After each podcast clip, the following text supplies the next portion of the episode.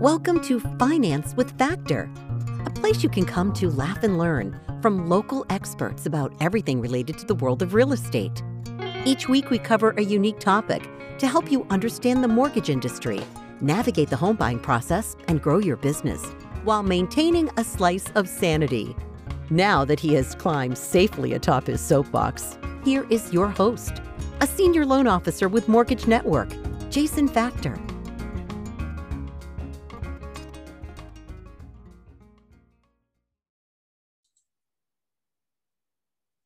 Hello and welcome to another episode of Finance with Factor. Thank you very much for joining me again this week. Hopefully, you've been listening for a while. We're now almost 90 episodes in on a variety of formats. It's been a couple of months since we've gone to podcast. If you haven't listened, please rate, follow, subscribe wherever you listen to podcasts. If you haven't done it already, find your partner's phone, pick up their phone, subscribe for them too. We'd really appreciate it. The more followers, the better. Every single follower for the rest of the year that we get every new subscription. I'll be donating $10 to the Friends of Boston Homeless to help one person become housed.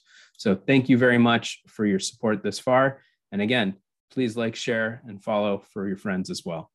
Today, I'm very excited to bring on a topic that I've wanted to talk about for a number of years. It's something that I talk about with clients pretty much every single call. It's something we talk about with REIT, realtors, pretty much every single day and yet it's one of the most confusing parts of what we do in the mortgage industry. And that is the concept of what's my rate and how the heck did you get there? Um, and what does it mean? When you hear banks quoting for example there's a big bank that i won't name that has a red banner on it that pretty much online they always quote it's always a half a point. So if you see their rates are at 2.75 today i can guarantee you they're charging you half a point because that's just how they advertise online. It's what they've always done. It's what they'll always do, and it's what they're doing right now. And it's it's fun to see those loan estimates come in and explain to clients how did they get there and why am I not there or why are the closing costs so different. Today we're going to dive into that a little bit with a friend of mine. His name is Ryan Hayes. Ryan is a uh, SVP at Mortgage Network, senior vice president of strategic growth. And prior to that, he ran secondary at Leader Bank. He has worked at Salem 5 on the capital markets teams. Um, he's got a wealth of experience in understanding what makes a good loan from a banking side. With that said, I want to bring Ryan up. Ryan, welcome to the podcast. Um, thank you for joining us. And perhaps you would like to introduce yourself. Thanks for having me, Jason. I uh, appreciate uh, the invite, and it's great what you're doing uh, for donating to uh, for each one of your subscribers. That's a fantastic idea. So uh, it's uh, it's good to be here. Um, I've been in the mortgage business. Uh, I was basically born into the mortgage business. My dad owned a mortgage company when I was a kid, and so if I wanted some money to go to the movies, I'd have to you know copy files to send to investors to earn some dollars to go to go to the movies on an afternoon. So uh, my career started as a loan officer uh, and then shifted into capital markets and operations, and, and now here at Mortgage Network. Um, you know, strategic growth uh, can mean you know take a lot of forms, whether that it can mean pretty much anything. Rates and products and price, or technology, or growing into new markets, all of that sort of stuff. So it's a pretty good catch-all for uh, a lot of the projects that we're doing on a daily basis. But I am involved, uh, you know, each and every day in the pricing uh, and rates that come out from mortgage networks, uh, you know, loan officers and clients. And one of the reasons that this conversation started is because I needed an exception one time on a particular product for a particular rate at a particular price. And I went to Ryan, we talked it through. We were able to figure it all out. It ended with a customer and a happy homeowner and a good rate with a great loan and a beautiful home.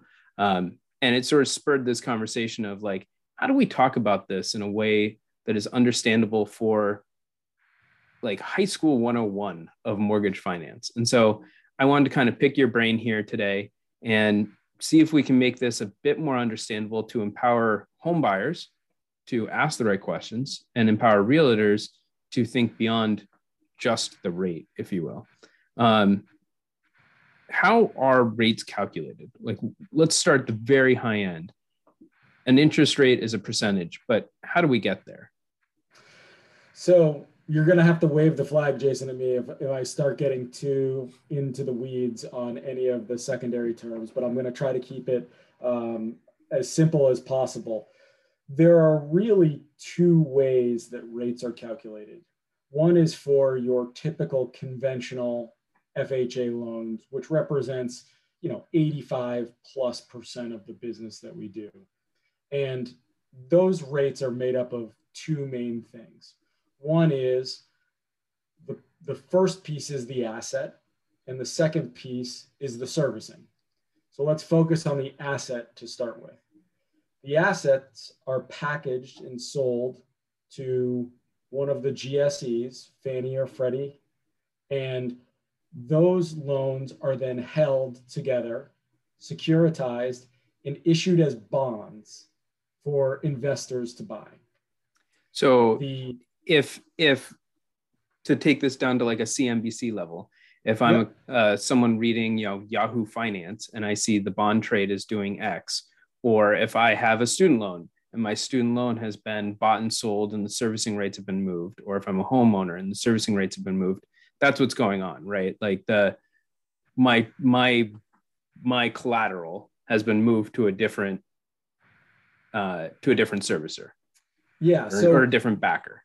Yeah, so so generally, right on the mortgage-backed security side, because what most people don't know is that the mortgage-backed security market is actually the second biggest bond market in the world behind U.S. Treasuries, meaning that it's a very stable because it's government-backed, very stable uh, asset to own. So things like pension funds, large, you know, large investment institutions, they are actually utilizing these, you know, alongside of treasuries, right? The, the US 10 year to, to gain a little bit of interest in a very safe asset class.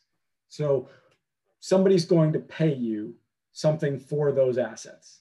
The second piece of that is actually the servicing of the loan. So when we talk about servicing of the loan, we're talking about actually collecting the payments and mm-hmm. then mm-hmm. also doing things like if the borrower is late issuing notices if if the worst case happens foreclosing on a home right mm-hmm. and that servicer has a value based upon the interest payments that they can collect meaning Correct. they set a price along with the fannie mae price which is determined by all of the investors that are looking to buy so on the on the mortgage backed security side those rates can go up and down for all of the reasons that your treasury rates would go up and down inflation, geopolitical issues, other asset classes that are earning more interest, right? You know, if I could yep. earn 5% in a Google bond or something like they, that. They move with the stock market. Exactly. And the second piece is the service. Well, the bond market, but yeah. But no, but to the, the equities both. market. They right? work Generally, they work in parallel. and that's actually maybe another question is yeah. that we get all the time is like why why do those two tend to move um, in relation to each other? Yeah, so the stock, the stock or equity market and the bond market tend to move inversely, right? So when one goes up, the other goes down. And generally, that's what we call a flight to safety, meaning yep. if there is a lot of uncertainty, investors, major investors, want to be in the safest asset classes, meaning if they put all of their money in bonds, it's going to depress the yields and rates will come down on those bonds because there's lots of inflows. If, if we're in a very strong economic market and we're seeing tons of growth and tons of money is flowing into equities, the bonds actually will need to come up to attract money so those yields will get higher. In the same way that if you think about it from like, you know, Wall Street to Main Street sort of speak, like if I'm a client and um, stocks are doing really well, I might be more apt to invest in stocks versus if the stock market seems uncertain, I might be more willing to keep that in my savings account for a little bit. The bonds become the savings account. It's the safe, securitized place to store money while it's still in play to store it so that I can go back and recapture stocks and capital later.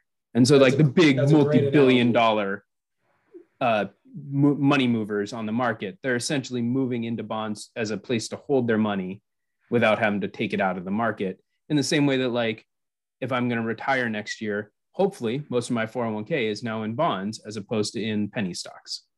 Correct. Absolutely. That's a great analogy.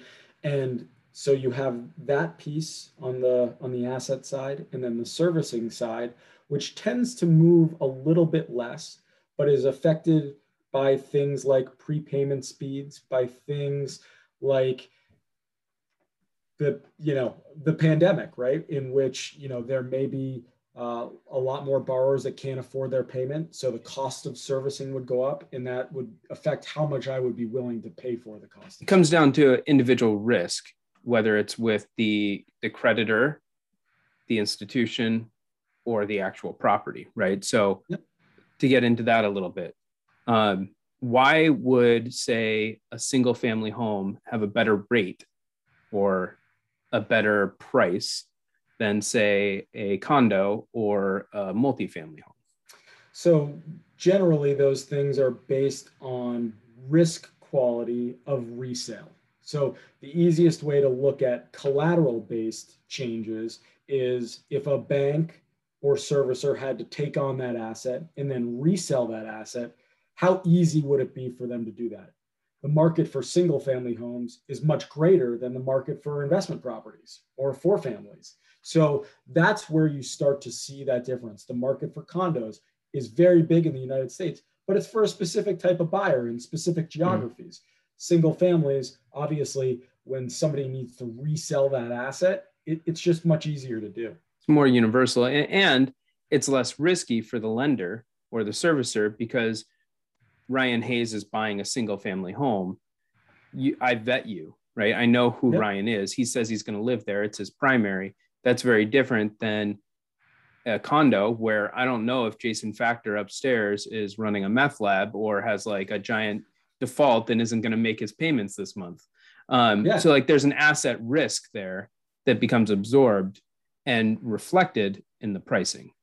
Yeah, absolutely. Or now the condo building puts a big assessment on, and half of the people can't afford that assessment, right? That those are the types of risks that that servicers look at for different types of asset classes. And certain servicers might assess that risk slightly differently, right? Like one lender might look at investment properties and say, we're all in. Another one might be more cautious. And you see that reflected in their rate you know Absolutely. that's why one might be more bullish at a certain time than others now that's why at a, a company like mortgage network right we deal with a lot of different investors um, you know we try to to offer out products and the best rates for each of these products by having strong relationships with a number of investors, right? Something that if you go to a single bank, right, where they're going to keep that loan on portfolio, you're just going to go with their risk appetite and portfolio.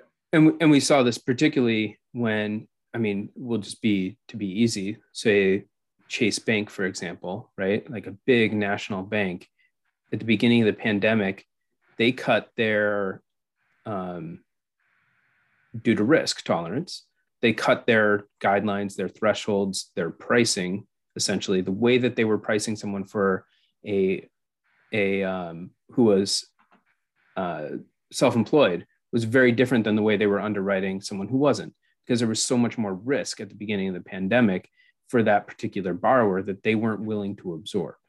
And so like you see these differences at different institutions but i guess the question then becomes i keep using the word price what the heck is that so the, the price for a loan is essentially the combination of what the what Wall Street will pay you for the asset plus what the servicer will pay you for the the future cash flows on the servicing stream. And that sets a price and those prices determine what rates a company like Mortgage Network can offer because we need to to get a certain amount of money to pay things like expenses and rent and underwriter salaries and things like that. So we set a certain price that we think will cover our costs and make a little profit to set for the rates. And every single bank is doing this, right? Like every bank is coming out with with a number grade, if you will, for every single loan. And then that determines what their rate is in the market, essentially, correct? Correct. So, you know, each loan that comes in, depending on the risk factors and categories, you'll get a rate and a price. And that rate might be three and a quarter. And that price can vary on that three and a quarter rate from something that could give you a little bit of a lender credit to something that could also mean you have to pay a little bit of points to get to that rate. So, to get into that, um, an analogy that I often make is the idea of rates being like your letter grade in school. So, if you just think of like flat grades, you know, we are supposed to write A graded loans as loan officers, no matter what bank you're at. How the grading system works from, you know, Mrs. Chase's Spanish class to Jason Factor's Spanish class might be a little different, right? We might grade a little differently, but we all have to come out with A's. The number grade becomes like your test score or your, your grade, and a 90 is an A and a 100 is an A. If at any point I get 105, well, that's my lender credit, right? What does that really mean? Like, what does it mean when something grades or prices over market and and i'm giving that lender credit back.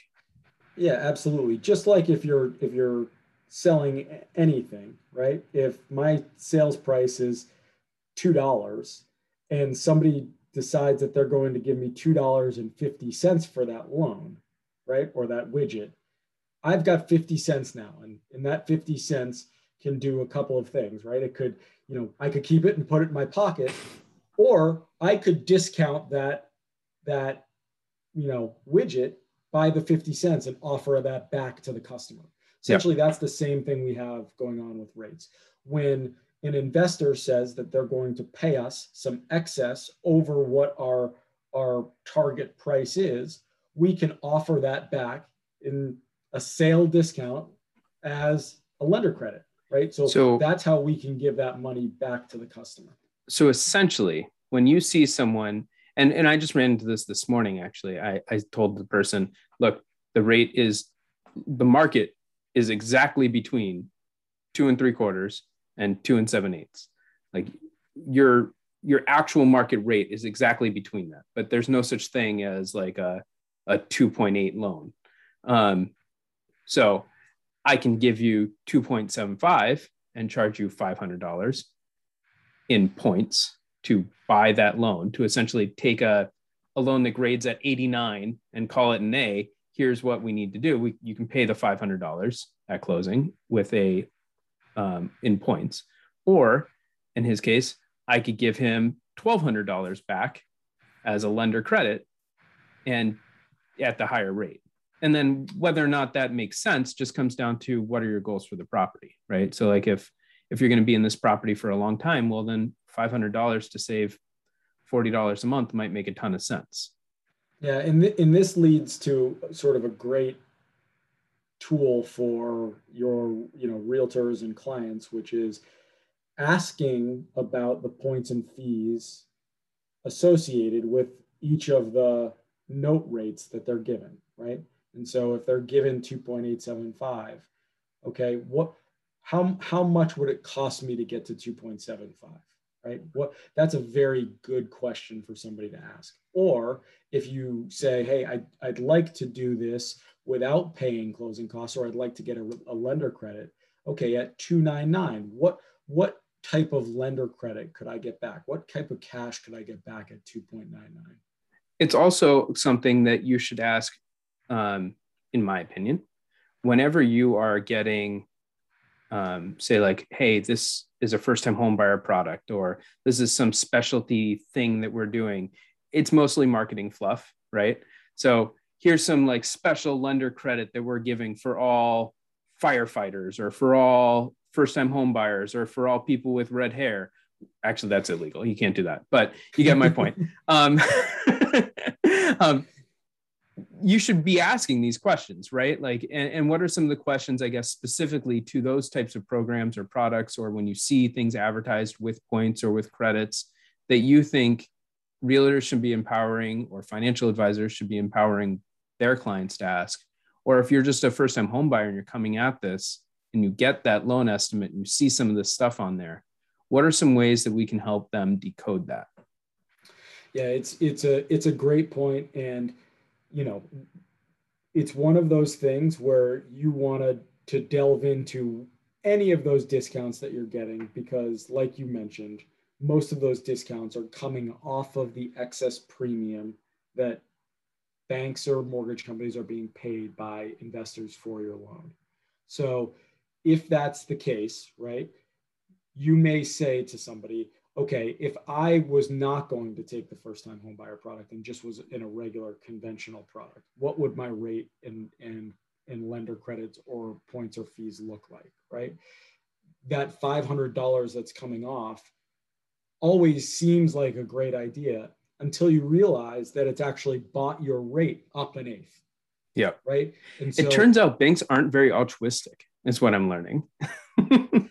they they they are not right? They are they are looking for marketing tactics just like anyone else. And look you could on one hand say hey at least they're giving it back and not just putting it in their pocket. But mm-hmm. the real thing is that m- most of these programs or specialty programs or discounts are really just built into the premium that's coming out of it and there are some instances where there is a true discount. Um, you know, for example, like there are some programs that may be chartered into a certain bank and in a certain geographic area or wherever, they're going to give this discount. And it actually is the true market rate. And we're giving you this on top. There might be certain opportunities, say like mass housing, for example, where they do give down payment assistance. And that's a true discount, right? Now, that said, mass housing's rates might be a bit higher, but there is a true discount there for certain products and things. And so, like, just asking those questions and making sure you're exploring all those options seems to be what you're saying is best practice.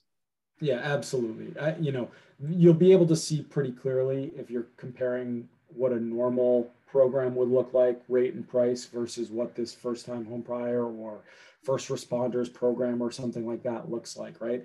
And if and if those two programs are the same, you kind of have your answer there, right? Mass housing is a great example of, uh, you know, a quasi-public entity, right, that has grant money for first-time homebuyers, right? That's built in. So, you know, things like that tend to tend to be true to what they are, right? They're mass housing is is a is a organization that is trying to promote home ownership. They write grants. They get they get some money to be able to give back to buyers right? Things like that. So and yep. look there may be some banks that have that and but it's just good practice to ask those questions right? And to say when when when the product is looking like something very special right? To, to just ask about what the the normal product looks like as well. Now every day you're out there studying and have for a very long time, studying these capital markets and some of the movements and trends. I am not going to ask you to be predictive radio here and tell me what they're doing today or what they're going to do next week because we were joking before we started we would be on a plane having a very nice dinner in like paris right now if you actually knew those answers um, but the general philosophy of how things move. You mentioned they tend to move inversely, right? So mm-hmm. stocks are up, bonds go down. Bonds are up when the market's uncertain, and therefore mm-hmm. rates tend to follow the bond trade. Is what I is what we're saying. That's why you hear terms like the ten-year curve, um, bond trade, security-backed mortgage market, just some of the buzzwords that you tend to hear around mortgages. Um, how are the general health of these markets moving as we um, move into sort of this next phase of the market? Yeah, so you know, it's funny. We generally have a saying that things that are not good for the world, right, tend to be good for the bond market or good for your mortgage rates, right? So, sure, because when it's uncertain, like, I run to safety. Exactly. Things, you know, like geopolitical issues and wars and all of that, you know, earthquakes, you know, hurricanes, all of that kind of stuff, things that create uncertainty. Hence why bankers for many millennia have been cartoonized as horrific, horrible people. yes. So generally though, that does mean you'll be able to get a good rate on your mortgage, right? And so the the things to the things to follow in sort of general trends, right? The the US Treasury, the 10-year yield is is a pretty good indicator of what mortgage rates are doing. Not always perfect, but generally, if the 10 year treasury is going up, meaning the, the, the people, and I put people in quotes, the entities that are buying in 10 years, right, especially big, are countries and, and massive, massive funds, right? So if they're all piling into the 10 year for safety, generally that's going to flow throughout the entire market. So people look at the 10 year because it's very well traded. It's used for safety by, by all types of different people. So it's a good thing to, to sort of watch. In general, right, we've been on a downturn in rates for a long time, right, with some, some sort of subtle ups and downs. Um, you know, we, we tend to hit a bottom in rates where it just doesn't make sense. There's no margin. People to actually put money into. Yeah. Yep. So when rates get too low, they say, well, even though it's risky out there, I'd rather earn something on my money than nothing, right? Yeah. So that kind of sets our bottom. And then the top goes up with just how much money is flowing out of bonds and into equities. So rates tend to be fairly stable, right? Like very rarely do I wake up one morning and my rate jumped a quarter in, in when I'm looking at pricing on a given product. Pricing, however, can move and sometimes pretty dramatically. Um, so, like when a realtor asks me, like, what are rates doing today, or like, what's the rate sheet for this particular property? I personally don't produce rate sheets. I, I think that they only set people up for uh, for mismatched expectations. Um, what are some things that so the 10 year trade uh, or the 10 year is certainly one thing to watch if you're not even that savvy, I have often heard the rumor, and I don't know if this is true or not, but even something as simple as looking at your local gas station prices and how they're going up and down can sometimes be a good indicator. Is that also true? Yeah, absolutely. I mean, things like oil move with demand, right? And so when the economy is going great and everyone's happy and people are filling their boats and their jets and their cars and everything, right? That then they're they're using more and prices are are are going up right it's it's one of those those pieces that moves with supply and demand just like the it's not quite as parallel as the 10 year but no yeah. if you're if you're just a first time home buyer walking to the t station every day and you happen to notice that the gas prices were you know 250 and today they're 275 it's probably a good indicator that mortgage rates are going up as well yeah, you know, it's funny. It can be it, it's a good indicator that something is happening, right? Sure. And and I actually even made an error there. I said mortgage rates. I meant pricing. So like yeah. pricing moves. It doesn't mean that that margin is getting pushed enough that we went from an, an 89 to a 90 and now the rate has moved. But what it does mean is that within that margin of error, the pricing is on the move. And that can be the indicator of like when when you talk to a loan officer and they say rates are going up right? What they're really talking about is that the pricing that margin is getting shorter and shorter. Yeah. and so there's a chance that we're going to tip in one direction or the other. Yeah and, and a great example of that is at your grocery store right if a grocery store is buying steak right their pricing for steak may change on a daily basis. It may go up a few pennies a pound, it may go down a few pennies a pound. They're still charging you $15 a pound, no matter what that underlying cost does until it gets to a tipping point, right? Until it shrinks the margin or increases the margin enough to make them make a change, right? And so, us out there are buying this steak, right? And we're putting out the steak in our case and that that price is generally going to remain a lot more stable than the than the cost on a daily basis that can go up and down in generally smaller movements every single day, every single minute. It's why nobody can price mortgages live with the market because they would change every single second. If you look at a NASDAQ ticker, it's always moving. So that's the pricing. The rate tends to be the percentage that the bank is going to lend you at. And yeah. and I think that's you know you finally you've brought it to food. So if you've listened to any of our past episodes, you're officially in my wheelhouse now. Um, and and maybe that's a great point to to sort of start to wrap up in a way that you know if there's a closing thought that I've taken away from this, um, and I'd be curious what your your takeaway is from the conversation. But mine is that you got to ask the right questions. Um, make sure that no matter what part you are in the in the process, you know, ask what is it to go up, what is it to go down. If someone's offering you something with a big credit or a big uh, buyback on the points, like what is it to go up an eighth, what is it to go down an eighth, um, and, and at least understand some of that enough, or at least know who to ask, so that you can translate some of those terms. Yeah, absolutely. Just just making sure that you know that there's a lot of things that go into pricing your loan on a daily basis. And, and that price is determining the rate, right? And so you have two separate pieces there in which you always want to inquire, right? What's what's it going to cost me to go up or down? Because in certain markets, sometimes it's very little to go down to the next eighth. And hey, you may want to pay that extra $500 to go down an eighth in rate, right? Mm-hmm. But very often, loan officers or even just rate advertisements in banks, they just lead with a rate headline, right? And there's just a lot more to it than that. So, you know, I think it's a great takeaway for people to just understand that there's just a lot more behind that flashing 2.75 you see on the TV commercial that comes across.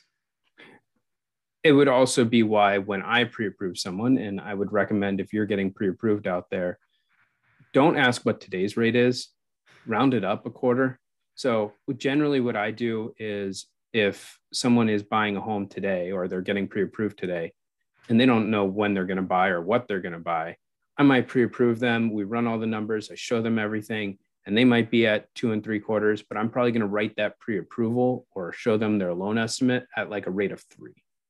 Why?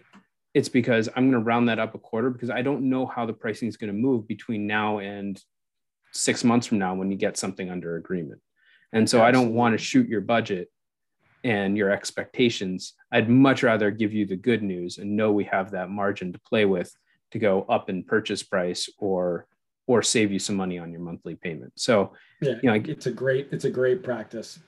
So if you're out there, don't just ask what the rate is.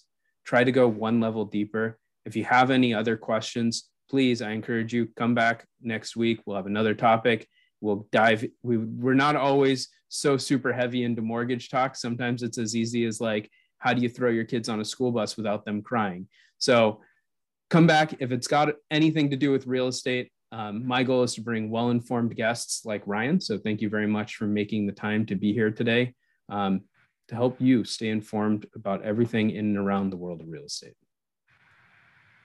thanks for having me Thank you for listening to this episode of Finance with Factor. Please remember to like, rate, share, and subscribe. Then, if you really like us, unsubscribe and resubscribe again. Of course, that can be our secret, but it helps our ratings. Have an idea for an upcoming topic you want us to cover? Post a comment. For the full video version of this episode or any of our previous episodes, please find, like, and follow Jason on YouTube or Facebook at Jason Factor Mortgage Network and on Instagram at Finance with Factor. All content on Finance with Factor is self published by Jason Factor, Senior Loan Officer, NMLS number 1401985. All rates, guidelines, and advice discussed on this episode is subject to change.